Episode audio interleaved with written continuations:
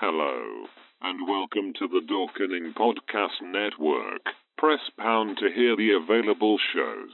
That Strange Show, Throwdown Thursday, Loose Cannon with Jar Jar Jeremy, Three Guys That Horror, the new and improved Super Retro Throwback Reviews, the Audio Files 2.0. This is probably one of Dwayne's worst films. Yeah, he's allowed to have a tooth fairy every now and then, sure. Yeah, this is a Tooth Fairy and then some because it does not show the monsters tearing up buildings until the f- last 20 minutes of the movie. That sounds That's what about the game is. It's fucking monsters tearing up a fuck, it's fucking city. Secret Underground Hideout. Cinema with Harrison Smith. Dorks the Podcast. The Dorkening. Black and White Fright. The Wicked Horror Show. Subscribe to all these awesome shows anywhere podcasts can be found. For more information, check out thedorkening.com. Everyone thinks because you're a zombie, you don't know good coffee. Well, they're wrong. We have very active lifestyles. It's not all wandering the countryside aimlessly or scaring passing motorists. And we all love a good cup of joe. And there's only one brew that gets my seal of approval. Deadly Grounds coffee is my guilty pleasure. Bold, robust, delicious. It's coffee that can wake the dead. With over a dozen different roasts and flavors, Deadly Grounds can satisfy the most finicky of coffee addicts.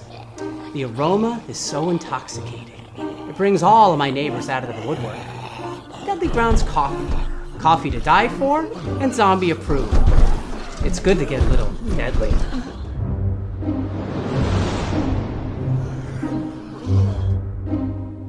The front door! Oh, they're so disgusting.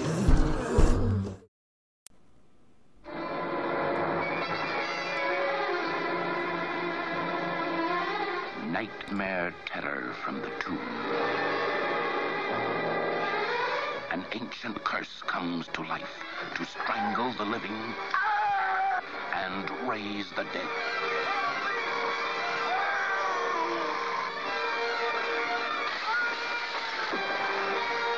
Is the horror and the terror of a story that began in ancient Egypt Take Tartobey! Take him! when Kartubey, a son of Pharaoh, died in the desert and was covered in the shroud that bore the sacred power of life and death.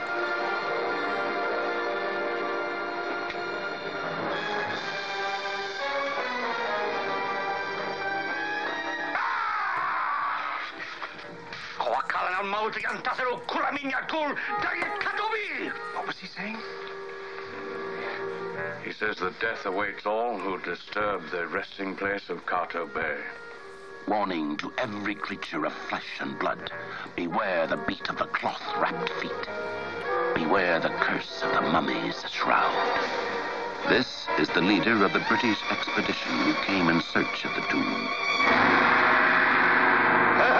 the rich and ruthless financier who believes money can bribe even the devil himself.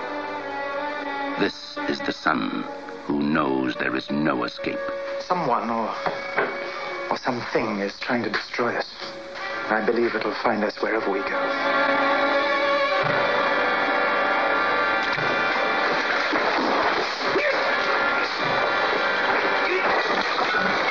The wife and mother trapped by the mummy's shroud. Ah, I, I see death. This is Haiti, the crystal gazer, who sees into the past and the terrifying future. This is the girl who's doomed, cursed by the mummy's shroud. You mean I'm going to die? Mm-hmm. In a few minutes from now. Kill her! Kill her! Dead a thousand years, now he lives and breathes to avenge an ancient curse, to strangle the living, raise the dead, and prey upon human flesh.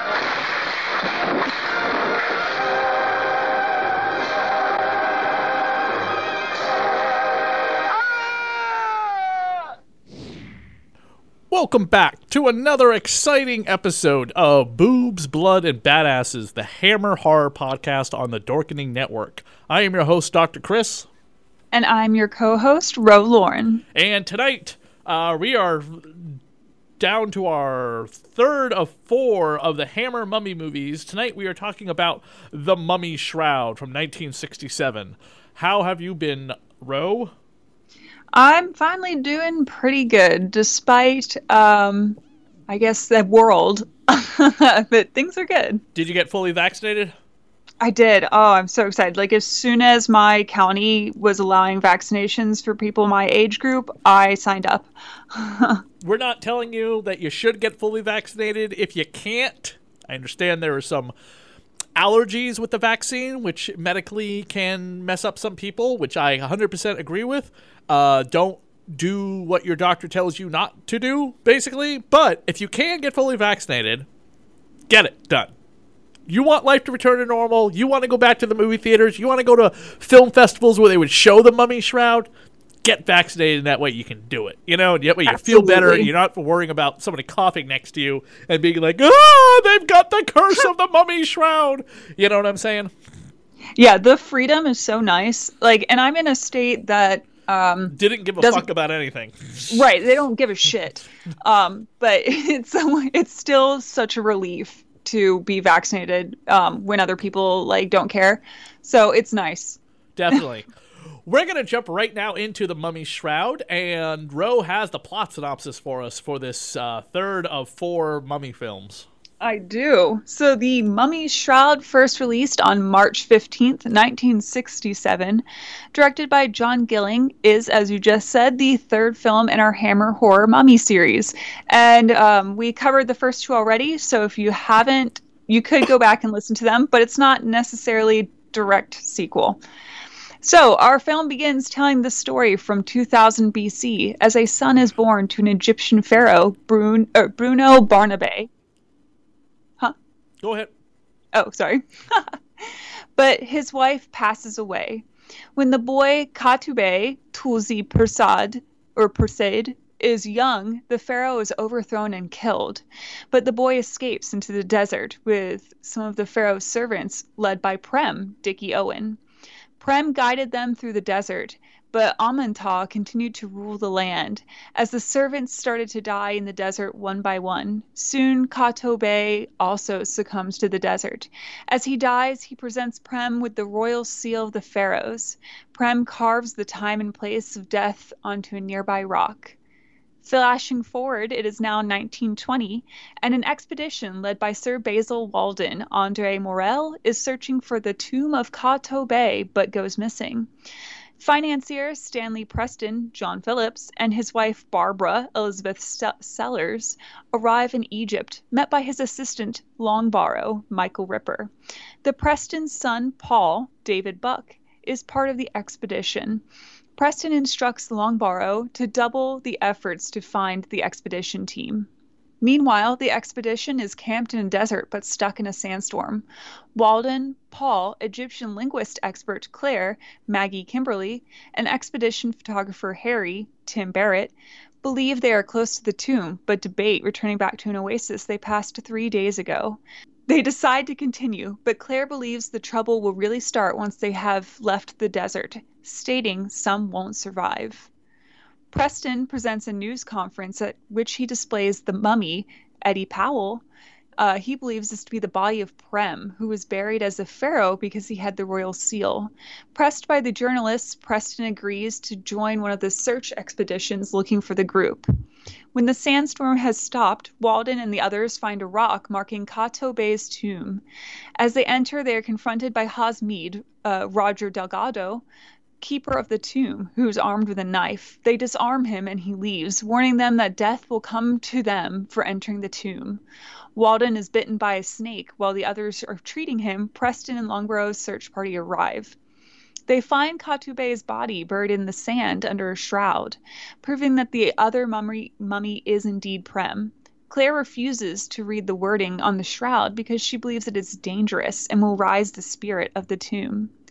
Back at the hotel, Walden becomes ill and is admitted to a hospital, but soon after is transferred to a mental ward. Paul is suspicious and accuses his father of deliberately having Walden transferred in order to take the credit for himself. Police Inspector Barani, Richard Warner, arrives to inform them that Walden has escaped from the mental hospital.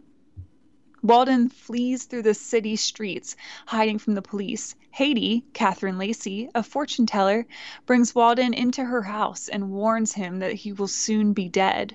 Her son is Hasmid, who tells Walden that they will all die one by one for entering the tomb. Hasmid goes to the museum where the mummies are. He reads the shroud and the mummy awakens. The mummy goes to Haiti's house and kills Walden. A cleaner later finds Walden's body in the museum. Barani asks Preston to identify the body and points to the out the shroud is missing. Preston wants to return to England, but Barani refuses and wants him to remain in Egypt while the investigation is in progress. Harry has a photo of the shroud, so Clary, Claire asks to go see it. As they leave the hotel, Haiti gives Claire her card. Claire believes the shroud may hold a clue to Walden's murder, and that the shroud may bring something to life, but also cause death. Haiti and Hasmid catch Claire, or watch Claire, Paul and Harry through Haiti's crystal ball. Hasmid awakens the mummy again by reciting the words on the shroud, and it goes into Harry's apartment and kills him. Preston wants to leave immediately, and Longbarrow wants to go with him. Barbara and Paul and Claire decide to stay to uncover the mystery. However, Longbarrow is spotted by the police looking for sailing departures, and Barani returns him to the hotel, insisting Preston remains at the hotel too. Preston instructs Longbarrow to discreetly book him a solo passage that night. But that evening, the mummy goes through Longbarrow's room and throws him through a window. Preston becomes nervous when Longbarrow doesn't appear and decides to leave anyway. As he's walking down the dock, Hasmid stops him, pretending to arrange a transport carriage. Instead, he returns home to awaken the mummy, and again, it kills Preston. Barani tells Paul, Claire, and Barbara about the supernatural forces that may be at work in the deaths and says they're free to leave. Claire goes to Haiti and asks why her friends have died. Haiti tells her it is because they've entered the tomb, and two more will die, including Claire, but she may be able to save herself if she goes to Prem's mummy and begs for forgiveness. Paul goes to the museum and sees blood on the mummy's hands, so he knows the mummy is responsible for the deaths. He goes to fetch the police and returns and sees Claire speaking to the mummy. Hasmid wakes the mummy by reciting the words again, and it attacks Paul. The police try to stop it, but Hasmid laughs and says that only the person with the shroud can stop the mummy. The police shoot Hasmid, and Claire reads the words from the shroud, causing the, mumble, the mummy to crumble into dust. Claire place, places the shroud over Katube's body, and our credits roll. Wow. Is it just me, or was there a lot of plot? There was a lot of plot. Like, because there's so many characters. It's a ridiculous amount of characters, including another Paul! yes! Oh my god, I can't believe I forgot to write that in my notes. You're right. This is another Paul. played by David Buck, who, by the way, out of all of the main cast members on IMDb, he's the only one who doesn't have a profile picture for some reason. That's so weird. Yeah. He's like the main character. He's like, for all intents and purposes, like the protagonist of this film. Yeah, he died very young, too. He was 52 years old when he passed away in 1989. Wow. Yeah. Best note also playing Gimli in the Lord of the Rings uh, animated movie. Oh, cool. And he was the slave master in The Dark Crystal. Oh, wow. He was also in Sherlock Holmes and the in Doctor Watson. He played Chesney. Don't know who that character is. Not the biggest Sherlock Holmes expert to really know. Uh, I thought he was on the Venture Brothers for a second, but no, it's the Venturers. Maybe that's the oh. sequel to the Venture Brothers, the, the prequel. uh, no, the Venture Brothers is like a parody of like all Hanna Barbera cartoons, right? Yes, I I love Venture Brothers so much. Uh, he was um on the Magical World of Disney, The Scarecrow and Romney Marsh. Hmm, I don't think that's on Disney Plus. Maybe could could be one Hmm. day. It sounds interesting. He was in The Idiot, which was a mini series. Huh. Mystery and Imagination. And several other productions that I'm not all overly familiar with, but uh, yeah, he uh, original Gimli for Lord of the Rings.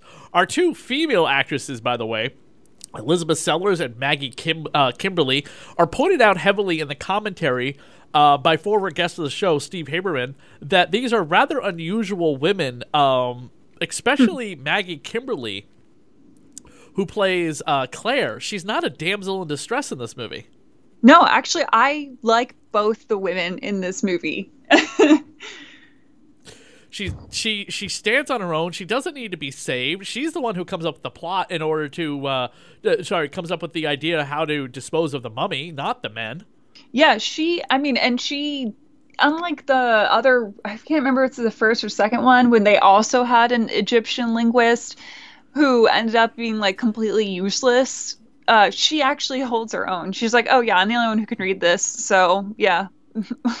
and she's still alive today. Um, she was born in 1942, no death uh, date. She was also the Witchfinder General. Uh, sorry, she was. Okay, for some reason they list the Witchfinder General as a credit for her.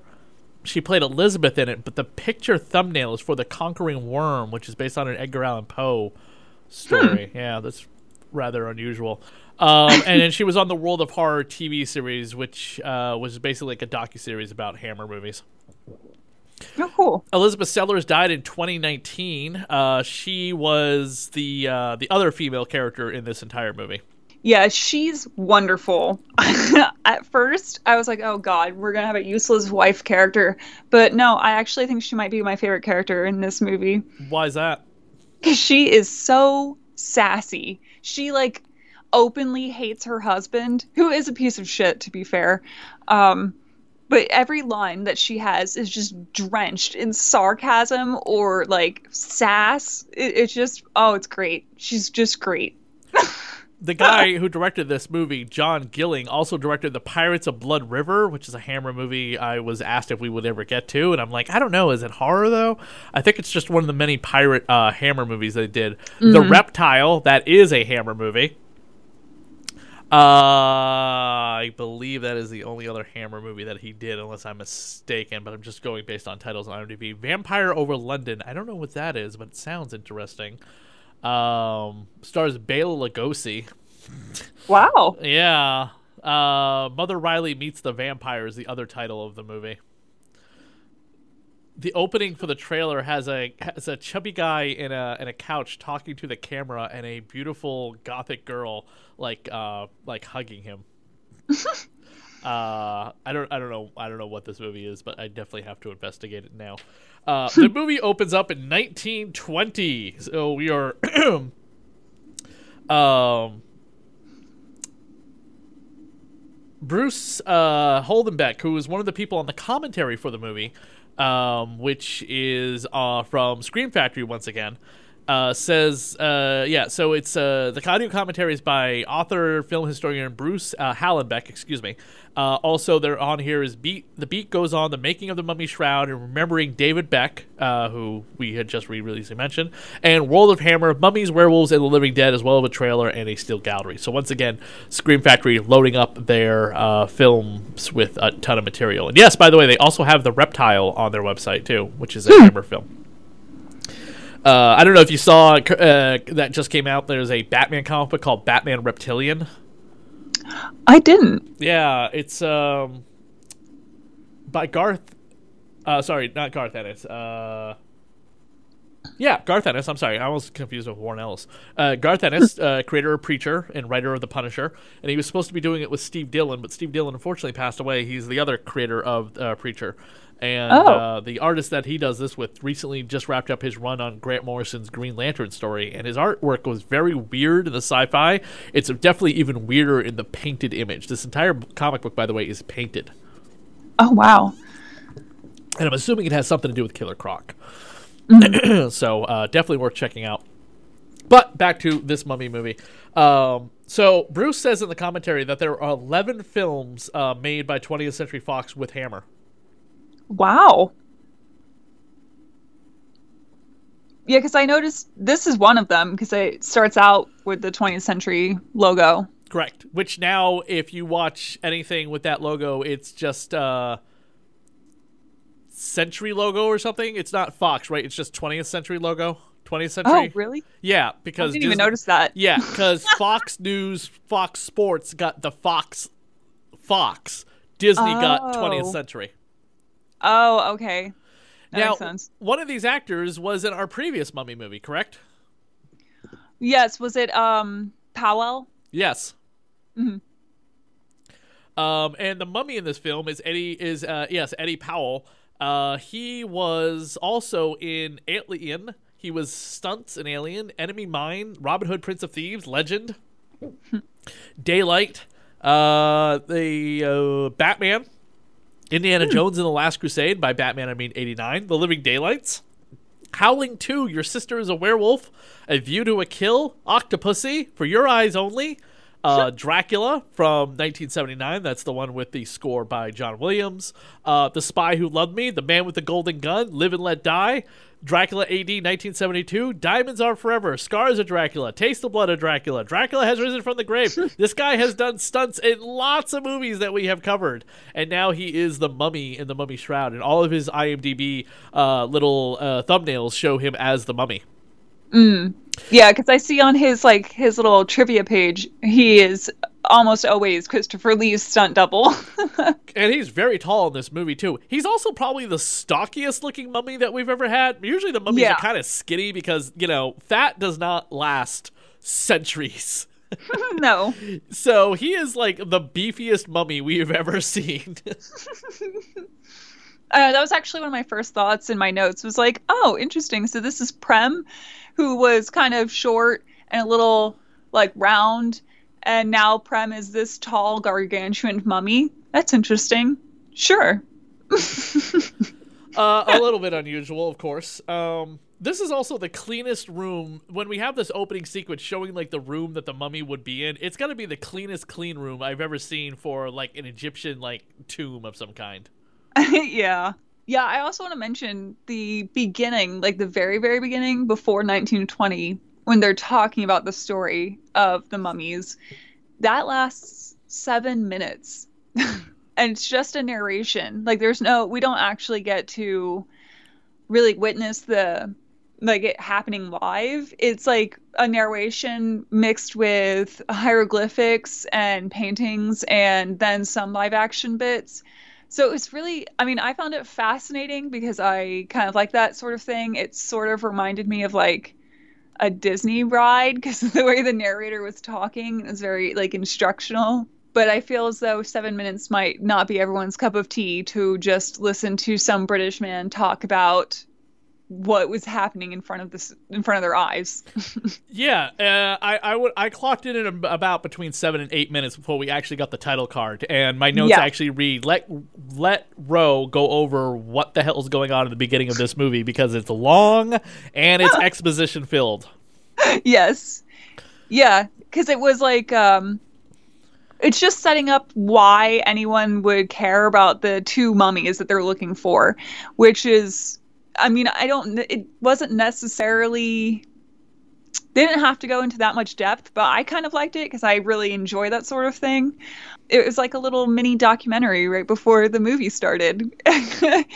but it was just about the birth of the next pharaoh who was going to take over the like the rule he was going to start ruling after his father but his mom passed away i guess during childbirth it was kind of unclear and then um, the current pharaoh who is the uh, kid's what is his name? Who is the kid's um, dad katobe the little boy. His dad is the current pharaoh. He got overthrown by some like secret other group of people who didn't like i guess the way he was running his stuff. And his that guy is amantah and uh, I guess Amantah he just continued to rule the lands because Katobe and Prem, who is his servant slave, and then a, a bunch of other like a handful of other slaves escape during the chaos when Katobe's father is killed. Um, but they all die in the desert one by one because they didn't leave in, with anything. So they didn't have provisions, they didn't have uh, water, they didn't have like any safety. Um, and then it kind of leads to Katobe also dying from the desert because he's probably like 10. You have to, he's a really little kid. And Prem is like um, an older gentleman, I guess, who's his main servant. And uh, Prem gives him a pharaoh's like a royal pharaoh, tr- like what did they call it? They gave him a seal. So when Prem dies and gets mummified in his time, archaeologists of 1920 originally thought Prem could have been Kato Bey because Prem had the pharaoh seal. But then the whole point of this is that our main characters had gone on an expedition because they figured out through some kind of historical context that Prem was the servant and that Kato Bey was actually a child and had died in the desert somewhere. So they're looking for this mysterious stone that Prem had carved the time and place of death of Kato so they could find Kato actual actual mummy. So they had the real pharaoh's mummy. Mm. So that was the whole point. It was just to set up why we have our little expedition people out in the desert getting lost and why it's such a big deal that the mummy that is currently on exhibit is not actually a pharaoh at all. So I mean, it was an interesting way to kind of um, tell the story, but I can see why it wouldn't necessarily be everyone's cup of tea. Definitely. What's funny is they wanted to point. They put it out in the commentary that uh, uh, Roger Delgado, who plays. Uh, I think that's Hashim. Yes, um, Roger Delgado. This is his first horror movie, and unfortunately, he died in a car accident uh, shortly thereafter. Oh no! And um, uh, the actress who plays Claire, she's only 14 years younger than the than the than the person who plays his, her dad. Oh my god, yeah, I actually did the math because whenever there's a whenever there's like a main woman, I'm always interested to see how old they are at the time of filming. She's only 25 when this came out. Right. And uh, this is very similar to Indiana Jones and his dad, uh, Harrison Ford, and uh, the late great Sean Connery. Uh, they were only Mm. like 12 years apart in age. Wow, that is so crazy. Yeah. Uh, but I guess you know, with uh, Sean Connery looking as you know uh, old as he was and bald, it was easier for him to Mhm. play. You know, like supposed to be like thirty years older than Indy, probably. right. Yeah. Well, I wouldn't have. I actually had no. I was not sure how old she was because she's got. Uh, she's very, very interesting looking. She has an amazing bone structure. Um, but she's got like serious resting bitch face. Like I do too. I totally get it. So I had no. I was like, how old is she? Like how old is she? Because sometimes I thought she was in her twenties, and sometimes I thought she might have been in her thirties, depending on the shot and depending on her makeup. the um I was able to pull this from a website, which man, I should have used this for all the other movies too. But this had quite the body count in it. Uh, there are one, two, three, four, five, six, seven, eight, nine, ten people who die in this movie. I Uh, think there's more who die in the next one because I did a body count too. Menta wife, uh, Menta's wife dies in childbirth. Menta killed by Alma, uh, Almenta's men. Katabe dies from exposure. Almenta uh, is uh, uh, overthrown. Basil Walden's head's crushed by the mummy. Harry Newton's acid's thrown in his face, so he becomes Two Face, and then he dies. Long Barrow's thrown out of a hotel room. Uh, Stanley Preston is strangled to death by Prem. Hasmid Ali shot in the back uh, by Barani, and Prem turns to dust after Claire invokes a death spell. yeah. Um, how many of these people should be played by Middle Eastern actors, and how many people in this movie are whitewashed? Oh, I know. I had the same thought, and I was like, another Hammer Egypt movie, another Hammer white people movie. Although this one's not as egregious as our next one. Um, But there are But- actors in this movie who are of uh, some kind of non-white descent that they could pull it off playing um, somebody of with tan skin. Let's just say. yeah, yeah. I mean, like the kid who plays little um, Kato Bay, he he looked pretty dark. Um, Prem, I don't know. He seemed kind of white, but they had weird makeup on him. I, uh, it wasn't so bad because in this one there wasn't the plot line of here's this wonderful little white woman who is also the like great great great great blah blah blah descendant of this ancient Egypt and Egyptian queen. So it's like okay, at least we're not doing that. Where is the mummy shroud? You, like in the world Like or where, where in this movie? Like what is the mummy shroud? Oh, like you think of a shroud as like a you know piece of fabric or something, right? No, uh, they're shrouds. Yeah, that's what it's called. It's a de- it's a it's a death death shroud. Um, uh, it was in Egypt and a couple other um couple other cultures have death shrouds as well. The thing that was off-putting to me was how how uh how much they just manhandled the fucking thing. I'm like, guys, this is a 2,000 year old piece of fabric. You're gonna break it. Did you know who the narrator for this movie was originally supposed to be? I think I read that it was supposed to be Peter Cushing. It is supposed to was supposed to be Peter Cushing. That is confirmed on the commentary. Oh wow. So much better. But this movie is not terrible, by the way. This is like No. an underrated Hammer movie, but this is not a terrible Hammer movie. Um, no, I actually I thought this one was pretty passable. I didn't mind this one. Um, My notes There's are very all over the place because I watched this uh, several weeks ago, and so my notes are a little bit uh, med- muddled. But uh, wh- what did you think of the uh, the gypsy with the crystal ball and that entire plot? excuse me, that entire oh plot yeah, line. I feel like that was really strange, and that was another one where I was like, this woman's definitely white. Although, I mean, definitely not a you know a Romani, but whatever. First of all, I just there's a lot going on there. Um, I thought her actress was fun. She was like crazy in a good way. Um, I loved her eyes, but the plot itself just seemed so odd and not like I don't really think it added anything. Like you could have totally taken out all those parts of the film and it would make no difference. But I don't know, they wanted more occult things, I guess. Yeah. Um, the bumbling assistant in this movie, the way he is just treated by our jackass, um, you know, father figure is is absolutely horrible. Like he, Yes. he does nothing wrong, but it's just like this is like the worst kind of toxic relationship that you normally see. Um, men or women in where the overbearing um, head of the relationship just puts down uh, the other person so often. Yeah. This guy like I felt yeah, I felt so bad for I mean, he's like that the both of them are like that archetype um where the I think Preston, Yeah, the Stanley father Preston. of Paul. Yep. Yeah, John Preston Phillips, like- Stanley Paul. Stanley Yeah, Preston. I'm sorry. John Phillips plays Stanley Preston.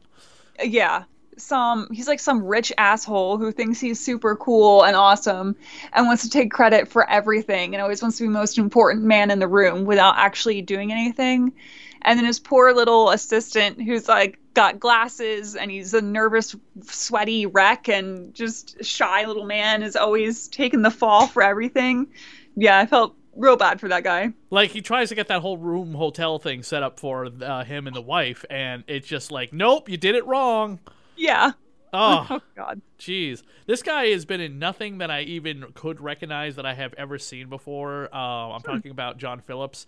Uh, a lot of lot of things, character actor in many things, television shows, movies. Uh, unfortunately, nothing that I could say off the top of my head that I've ever seen, like a Sherlock Holmes thing here, a King Henry thing there. Um, I'm kind of still going through it now, but yeah, nothing unfortunately that pops out to me. Michael Ripper, who plays our uh, squirrely little. Uh, you know, manservant. Uh, he was Cobb in Taste uh, the Blood of Dracula, and he was the poacher in the first Mummy film. oh okay he was also in Quatermass and the Pit, and Tales of the Unexpected TV series, um, and Legend of the Werewolf. Hmm. Uh, trying to see what else. What is, oh, he's also in Reptile. Oh wow! The Reptile, the movie that I mentioned before, that's on uh, on Blu-ray from Scream Factory as well. Mm-hmm.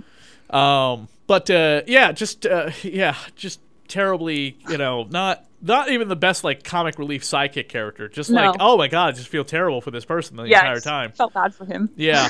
um, now the. The, so there is a third female character in this movie. That's Catherine Lacey playing Haiti, right? She's the the the the um, the, the, the Mhm. fortune teller. yes Okay, so there is a third female character in this movie, played by Catherine Lacey. Uh, lived. Uh, she was 75 years old when she died. Uh, another actress who I don't know from a lot of things. Uh, she's she was in uh several Sherlock Holmes productions. Uh, I want to say the Mummy Shroud seems to be the only Hammer film that she ever did. because I can't find anything else that she did that has jumps out at me. I mean, sometimes you just sometimes I'm astonished by going through people's IMDb about just things I have never seen before. And just there's so much content out there. You think there's so much content on streaming right now. Right. the mummy is basically anyone's bitch in this movie. He doesn't seem to have his Mhm. own agenda. It's just whoever No. just happens to control him, which a lot of times seems to be the plot line of like for a mummy. Whereas like a werewolf, a vampire, a Frankenstein monster has their own agenda. Right. And uh, part way through this, I was like, wait, why is the mummy even mad? Why is he killing people? I was like, I don't even understand why this is happening. But I guess it was because they they fucked with uh Kah-to-Bey's tomb. So because Prem was his like servant and he he like I guess really cared that deeply about it. He's all mad. That's all I could come up with. It's like why does he give a shit? the um when when the mummy kills Stanley Preston on the commentary, I watched this like back and forth. Like I, I rewound the film and watched it with the commentary right after watching the main scene. Um, He points out that when the mummy kills Preston, the blood is on the wall before he strikes him. I did not notice that. That's so funny. Yeah, the continuity woman for this is Eileen Head. I don't remember if we've talked about her before. Let's bring her up. Uh, she was uh, scripted continuity woman for First Men in the Moon, Scream and Scream Again, uh, Frankenstein Created Woman, so we have talked about her before. Uh, Mhm. The Curse of the Mummy's Tomb, so she's been the continuity for the other Mummy film. She was not continuity person for the other mu- the, the the Mummy, but she was for uh, this film and the uh, previous Mummy film. Um, I also want to point out that it, it's like almost 50 minutes into this hour and a half film that the mummy first uh, awakens and kills somebody. Yes, it is a long time before we actually see any kind of mummy action. If this was made today, that would never fly, unfortunately, because studios No. want the mummy to do something right from the beginning of the movie, even after they get over the origin story. Um, even in the Brendan Fraser mummy movie, we still see something of the mummy's power right in the beginning. hmm I'm currently watching the animated series. Uh, it's not terrible. It's definitely made for kids, but it's definitely not completely stupid that I can't get into it episode after Yeah. episode. The big climax of the movie with the mummy and everybody finally getting in on it uh, is pretty big. I mean, the mummy takes a significant amount of damage. Um, Claire seems to be the person who uh, is able to do the whole magic word stop the mummy process. Very similar to Evie in the Brendan Fraser mummy movie. hmm Yeah, uh, during that scene, because he Hasmid comes in while the police are there, Paul is there, and Claire is there. Um, and the mummy immediately starts attacking Paul because he pushes Claire out of the way. Um, and then like they're running through the museum and they're just breaking everything. They're breaking all of these priceless artifacts, and I just was like screaming on the inside, like, "No, God, no!" Can we do this without destroying artifacts? Holy shit. They have to do that and for dramatic effect. I know. It just uh, it hurt me on the inside. I also like that this mummy, he's kind of a torture he's kind of like he tortures people a little bit. Like the other two mummies that we saw, he just like straight up ganks their asses. Like he just I don't know, he chokes them or kills them or breaks their back. This mummy, he he kind of takes his time with it. Like his first kill, he squeezes Basil's head until he dies, which is kind of interesting. And then he also spills acid on somebody and lights them on fire. And that takes a, that's like a long, painful death. Like he's not he's just he's kind of like into this torturous death. he's not a quick killer. Bruce on the commentary relates this gypsy to the gypsy from The Wolfman. Oh, interesting. I can see that. I mean, she's an exposition character. Right. I also was wondering if Claire was named uh, Claire because she's somewhat clairvoyant. Like I was wondering if her name was a, a pun. like a punny name. Yeah, because it doesn't really touch on it, but uh, apparently she has some kind of like, I don't know, force. She has some kind of sense where she has uh, apparently predicted several things. Uh, I mean, according to the film itself, she has been with the expedition crew before and she like predicted disasters or predicted where things were. She was the one who predicted where the tomb was. She predicted that they would uh, get out of the desert, but then they would die. So I just wondered if her name was a pun because I thought it was pretty funny. If it's not, it should be. And I I'm going to give them the credit there. During the scene where all the reporters want information about the mummy, uh, they're all pretty much listed as reporters, except for one is listed as Arab reporter. oh my god! Not actually given names. The Arab reporter is a pretty white guy too, George Xenios. Um, uh, let's see, what was he in? Nothing I have ever seen before. A lot of foreign language stuff too. So I wonder why he hmm. was cast in this. Oh, um, interesting. Another reporter played by Tim Turner was in H.G. Wells's The Invisible Man, A Night to Remember, uh, the original Man TV series of 1922, uh, which we have mentioned before. Uh, Pat Gorman, uh, who was the Fairground Bobby in The Elephant Man, and he was on episodes of Doctor Who as a Cyberman. Uh, he plays one of the reporters. Anthony Nelson Keys uh, was in The Devil Ship Pirates, another one of the Hammer pirate films, The Pirates of Blood River. Frankenstein Must Be Destroyed, and The Curse of Frankenstein. I'm sorry, he's not one of the reporters. He's actually a uh, producer for a lot of these movies. Also, The Reptile, wow. Rasputin the Mad Monk, The Witches, Frankenstein Created Woman, Quatermass in the Pit, The Devil Rides Out, Frankenstein Must Be Destroyed. Um, so, uh, The Curse of the Werewolf, The Mummy, the blood from the mummy's tomb. so he's a longtime producer of a lot of these Hammer films. That's wow, that's pretty cool. The cinematographer for this movie also worked on uh, again Pirates of the Blood River, um, but also uh, the the Damned, which I think is the Village of the Damned. Now, the Pirates of Blood River was that a back to back film played double feature with this film? No, I think the double feature with this one is uh, Frankenstein created woman. Okay because the Pirates of the Blood River uh, constantly keeps popping up on people's IMDb. I'm just wondering if they just happen to run back and forth between the two sets. Right. Go film over there in the sand, then go film over there in the water. um, so they defeat the mummy with the shroud, and that's the end of the mummy. What? Uh, that's all the notes I have for this one. I had two other little things. I had that it was really cool when the mummy gets turned into like dust at the end because you kind he like grabs his face as he's turning to dust and you can see like his skull underneath and like his rib cage. Right. And then he falls to pieces. And I thought that was a neat little like thing. I wasn't expecting them to do that and I thought it was pretty cool. Um, I also thought the mummy of because uh, you see the mummy of uh, Kah-to-Bey a lot and it's just like this naked little mummy body.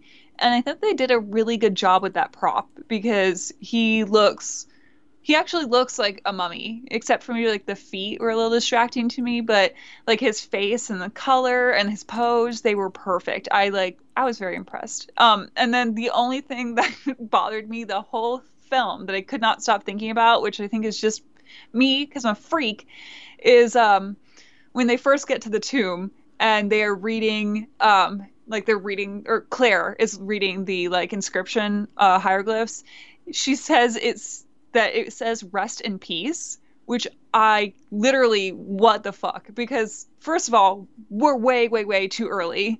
This is 2000 this is like 2000 BC um so uh rec- and also rest, rest in peace in has peace. to do with Christ right? Well yeah it's Latin. It's it's Catholic, it's Latin, and it's it, it's requies, it's requiescat and pace, which is rest in peace. It's Latin, so it's Christian. There's no fucking way it would say rest in peace, and like why they chose to do that, I don't know. But it, like when everything else was I was on board with, and they just she just says that shit. It just drove me fucking crazy the whole movie. I could not let it go.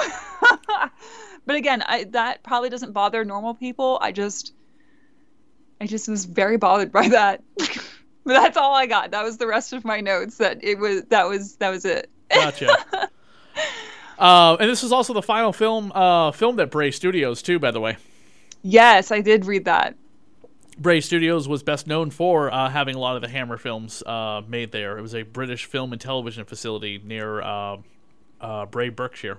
Well, that is all the notes I have for the Mummy Shroud here on Boobs, Blood, and Badasses. We'll assign now the. Uh, who do the boobs go to in this movie, Ward? Because I feel like no one, no one had. I mean, I, I guess Not like Claire the next movie we're gonna do. yeah, right. uh, there no there was like no actual cleavage at any point, but I feel like Claire's actress probably has some nice boobs. She looked pretty in a lot of her tight little shirts or whatever. Like she had cute outfits and stuff, but there was no actual cleavage in this film. the blood was uh, here, there, and everywhere. Yeah. Any particular scene that stands out to you? Probably when they find Bas- Basil's body hanging. Yes. Uh, yeah. And then the badass would probably go to Claire because she's the one who stops the mummy. Yeah, she kind of does. She kind of like propels everything forward. I don't know if there's a male or female, you know, uh, proper noun for badass. I I don't really think so. There is. I mean, I think you can be a badass, and that that's Oh, a yeah. gender neutral term. So, yeah. um, badass bitch. You know, that's what people would say sometimes. But uh, you know, Claire Claire gets it this time, uh, just because she's the one who actually defeats the mummy, and she's like the most intelligent person in the movie, I believe.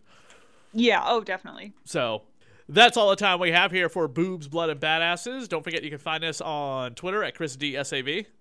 And at Rolauren, R O L zero R E N. And you can find all the other great shows here on the Dorkening Network, including the other Dorkening Network show I do, the Spectacular Sal Buscema era podcast, where I cover the issues drawn by Sal Buscema for the Spectacular Spider-Man through the 80s and 90s. And we'll be back in a few weeks with Blood from the Mummy's Tomb here on Radio of Horror. And I leave you now with Walking Like an Egyptian.